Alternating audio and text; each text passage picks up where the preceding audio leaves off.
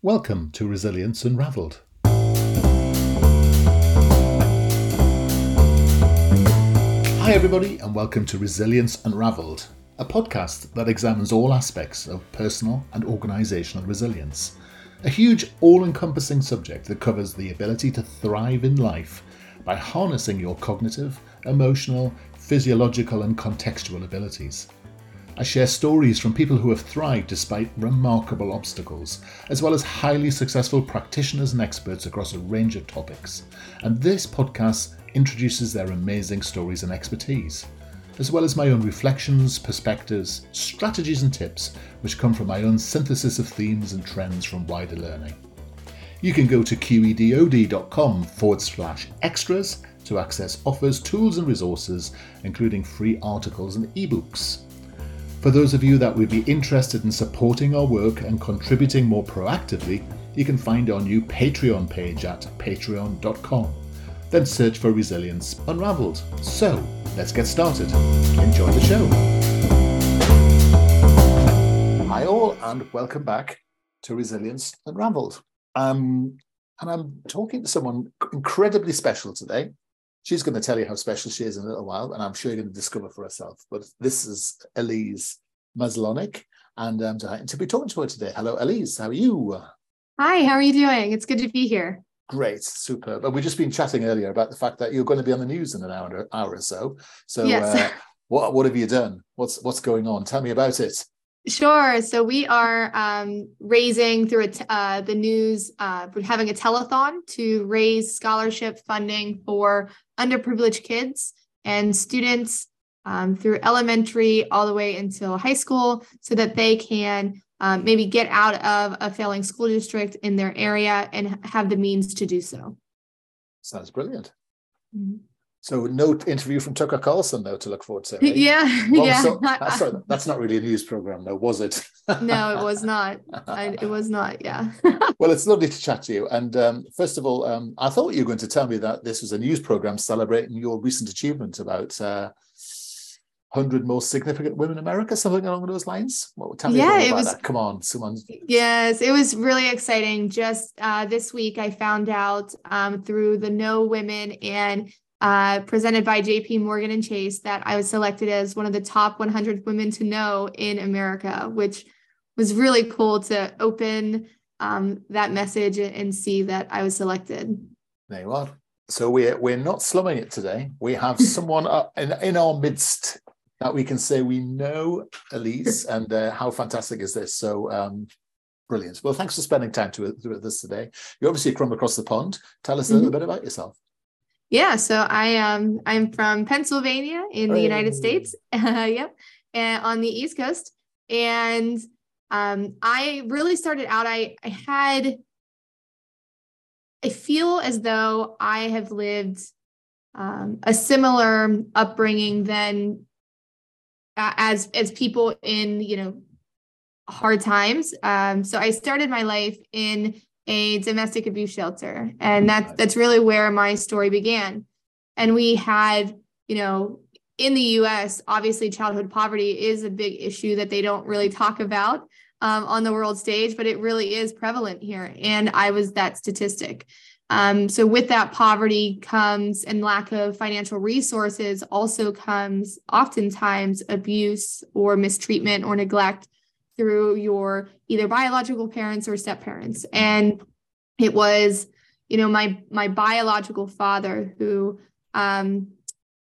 forced us into a domestic abuse shelter. And thankfully, though, the night that he had done what he'd done, he attempted to murder my mother along with my sister and I were home at the time.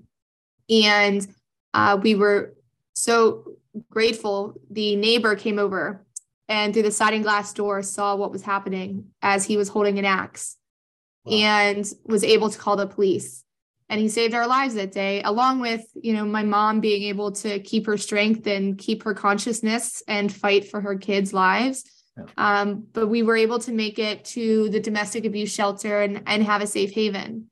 And I've, gone through other traumas in my life. But I think the biggest thing that I want to bring awareness to, especially in America today. There is so much political pushback happening where they, you know, many of the legislators, they don't want to fund these social programs. They don't see it. They see it as a waste of money. But oftentimes what happens is if they don't invest in it now, the issues and problems that are caused in the future are way more expensive. And there are truly lives that will be lost from their decisions. Mm. Okay, brilliant. Well, you've given us a huge amount to go up there. So that's absolutely brilliant. Thank you very much. So, I mean, places of safe haven, refuges, places like that, social care, all this sort of idea. There are people who go into that world and they come out completely scarred, battered, bruised, mentally, physically, whatever it might be. They have a terrible time. But you seem to have found that process, or you've been able to deal with that process and move forward, and it's made you stronger in a way. So could you talk a little bit about that? Because it's, for me, resilience is the key of what we talk about here. And it seems, it strikes me that the resilience, something about you or something about the process you've gone through has developed that resilience, or maybe you had it in the first place. Could you widen the subject around that? Yeah, and I love what your podcast is about. So again, thank you so much for having me on, because I look back and resilience is such a key to where I am today. And the process, I got so angry, Russell, like I got so angry with what had happened to me in my life and how I was treated and how I was really left behind, right? And at least in America and probably society as a whole, we're treated that anger is a bad thing, right? And you got to get rid of it and you should be ashamed of anger. And, you know, you got to be the bigger person and forgive and all of those things. And I found myself kind of this burning rage inside of me that it was too big to put out. And I didn't know what to do. And so I really learned that anger could be a tool to, you know, it can be used for bad, but it is so powerful when you can transform that anger into something good. Mm. And we have this saying in my family, and I can't believe I'm going to admit this, but we call ourselves cockroaches. And it sounds really gross and disgusting and weird. But we always say that, you know, if an atomic bomb dropped on this world, our life built us to be the ones to survive, to rebuild humanity. Yeah. And it is just that belief that the struggle that I've gone through in my past, there is nothing in my future that could be as bad. So I know that I was built to overcome it. Yeah, no, and I think that's really brilliant. And there's a double narrative. You always hear one of these two narratives with people who've had a difficult background. Either it has defined them negatively often, so they have become less than they were capable, or somehow they've been able to rise above it and use that process. And what it gave them was perspective. It said, nothing could be as bad as this. I have nothing to fear. And I think that perspective is vital. And I don't know whether educationally or parentally, whether we allow kids these days to have those difficult experiences so they never build that perspective. I 100% agree. I remember, I think a lot of the resilience, for so long, I knew that poverty was in my blood. I knew that trauma was in my blood. And that was the generational affliction before me that was bound to happen to me, right? But going through that situation and really trying to be a sponge to my surroundings and see, like, how are other people getting out of this, right? I looked at my mom and I saw, you know, yeah, she had all of that too in her. But boy, does she have resilience in her blood and tenacity and that defiance to go through and even out every single odd that is stacked against you. And that's what motivates me. And I think in our family, we kind of stopped that cycle because all of us had that desire to not fit in the box that society tells us to fit in. And that's fascinating, the way you describe, the way you express that, because you're showing that as a sign of good or a sign of parenting.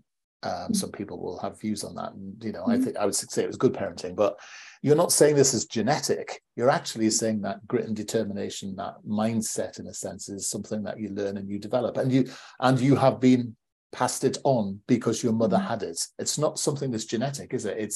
It's inherently learnable, isn't it? And therefore poor parenting, weakness of character, or whatever, signs of learned helplessness. Some of the word learned helplessness is deliberate, isn't it? Because it is learned.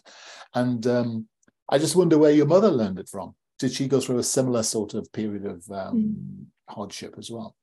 Yes. And it's so funny. I actually went to school for sociology. So the study between nurture versus nature is always very interesting to me. So I'm glad that you pointed that out. But I think for me, watching her just scrape by and pull herself out of desperation, it really gave me a roadmap that if I was willing to follow it, and it sometimes was ugly, Russell, sometimes it was really ugly, but each time she just kept trekking forward. And so yes, it is learnable, but my mom, she went through struggles on her own. I mean, my biological father was terrible to her. So the fact that she was even able to get out on her own, let alone bring her kids out of that, is beautiful and such a triumph over that tragedy. So yeah, she definitely learned that. But as you said, perspective, it is all about perspective. And I could sit here for hours and go through every single thing that happened in my life. And it's a lot of bad. It genuinely is a lot of bad. And when people hear it, it's hard for them to even hear some of the things that I lived through, you know? So I understand that there's a lot of negative that I could hold on to, but I step outside and I see that sunrise every single day. And it gives me hope that I am this small. And even when my problems seem this big, the world is bigger, and the communities that surround us and the good people that are out there far outweigh the negative. And we have to hold on to that. Because if we choose, and I believe it is a choice, if we choose to hold on to the good people and the good in the world, good things will come out of that trauma. But if we choose to hold on to the negative, negative things will ultimately come. Well, those of people who listen to this podcast regularly, you know, you're sort of press normal buttons here, because choice is my favorite word. And, you know, everything for me is a choice. Choices have consequences. Choices are difficult. But for me, you couldn't be a different person today, because all the situations and everything you've experienced has made you the person you are today. And I think people forget that. And it's just, and part of it is the definition of how you see yourself, but also that it's also the way you've learned from the past as well. Absolutely.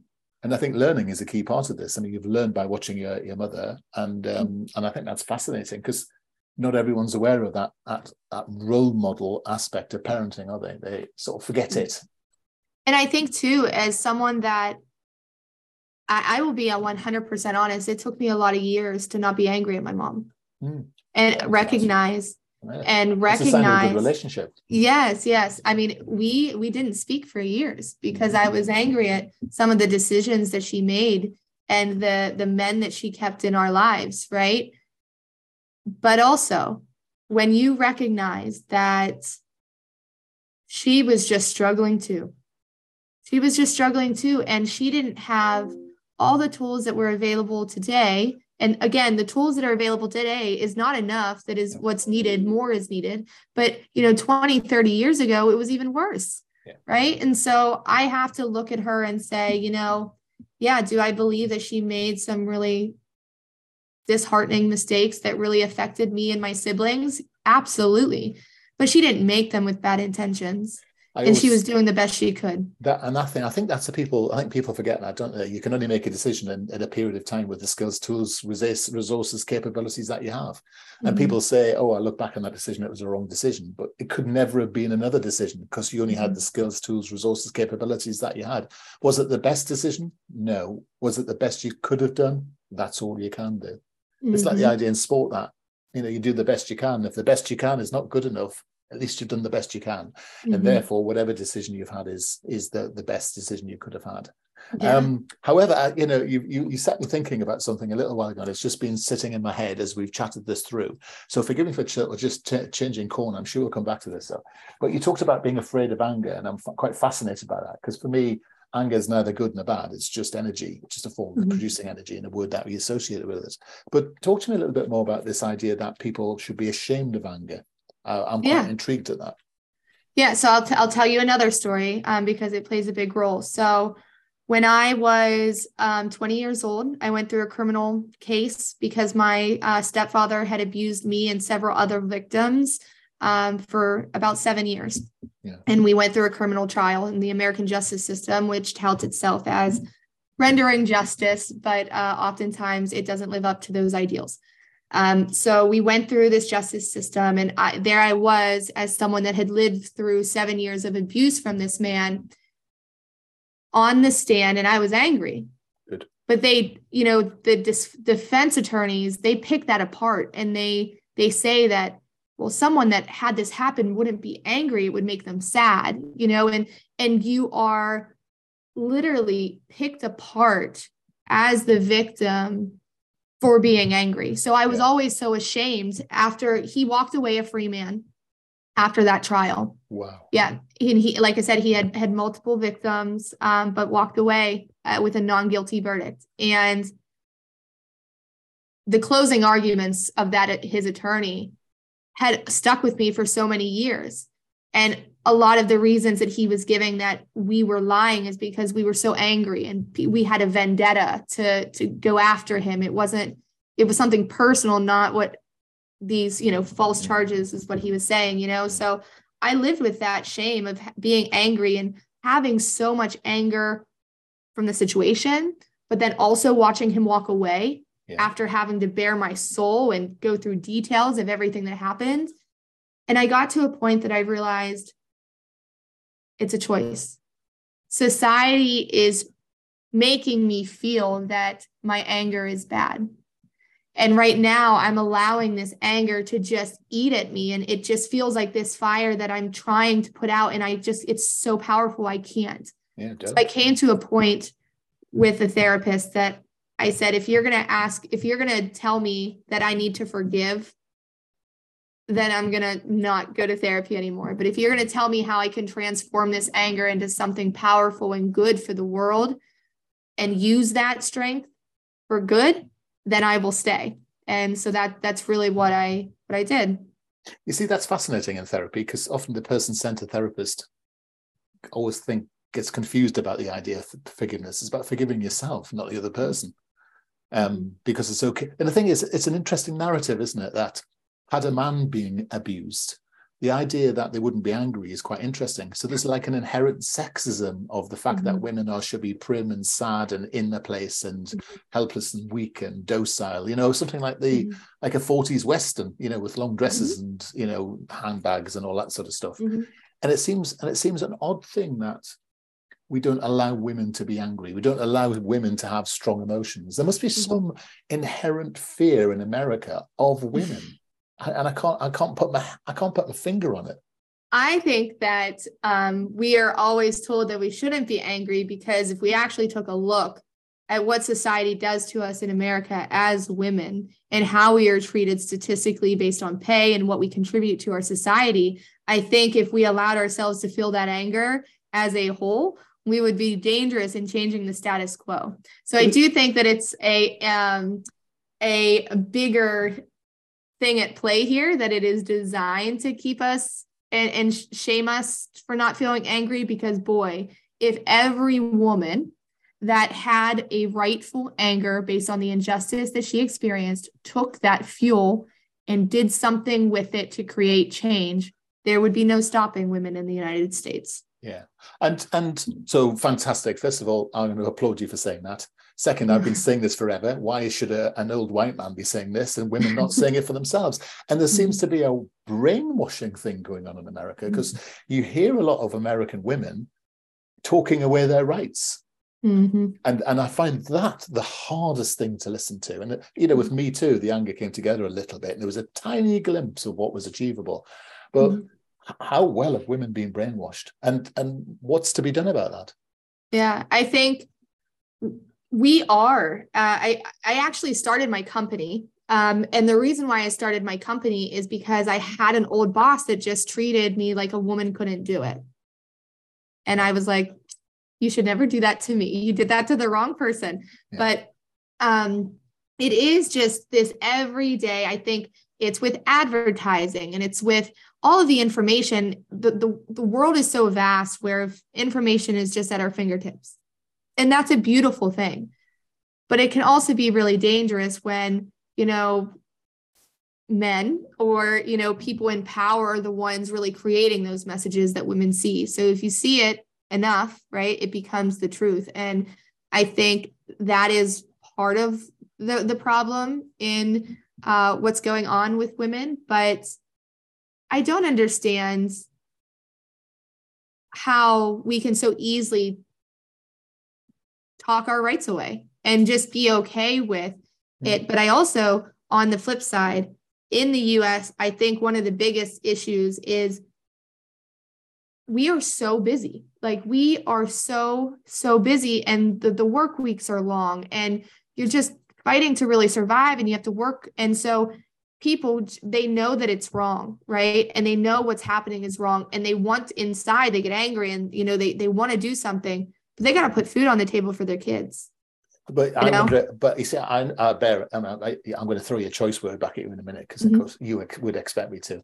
But I just wonder if that's not the problem. I just wonder if people don't know what to do. I often really believe that if there's a lack of action, it's because people don't know what to do. You don't have a strong female role model someone could follow. It strikes me as bizarre that Michelle Obama, for example, or even Oprah or whoever it is, would not be in the political arena throwing their weight around because there's 51% of the US are women. All right, we know a good 10, 15% are going to not vote for them because they're women. But actually there's a heck of a lot of men who will vote for them because there's a lot of men who've worked for women and realize they're actually quite normal. They're just different, you know, somehow, you know, they're not that interested in cars and don't play football so much until now they do. And this is the thing you see, it's like this encroachment in our space.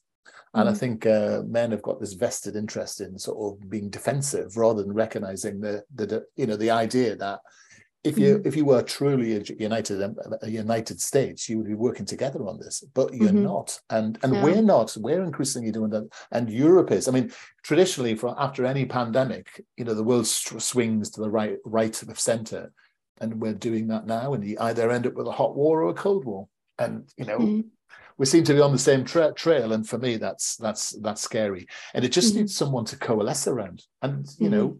Who's going to be the voice of women in America would be a fascinating thing. Maybe that's something your foundation should be looking at a bit more. Yeah, absolutely. Maybe it's something the work of the 100 women could be looking at, for example. Yes. And I think for me, one of the things that I love about being able to be the leader in my company and, you know, have that ownership is to hire other women that have been really taken advantage of in the US employment system, right? So they do so much and they bring in so much revenue and they're a huge asset to these companies, but they're paying them $10 an hour. Like it blows my mind in the way that we structure things. And so I think one of the coolest things that I've experienced is I really don't believe in, you know, a business that cannot pay their employees a livable wage is not a business I think we need in our society. And when I look at that, right, Russell, I don't think that's a crazy idea to have, but if you say that, you're not going to get people that agree with you. It's very odd. It's very odd that there are people out there. But the construct of a certain form of capitalism is that, isn't it? The company's there to make a huge amount of profit for the shareholders or the stockholders, and if you're paying people too much, then you are, you know, you lose your profit. So any company that's very, very profitable must be underpaying because that's the corollary. I can't say, but isn't there something called? I was talking to another guest about this conscious capitalism or care. There's another form of capitalism which is about being more ethical. But you're right, if a company is underpaying, it effectively is overtrading and should be out of business because, you know, that's called a sweatshop or modern labor or whatever the phrase might be.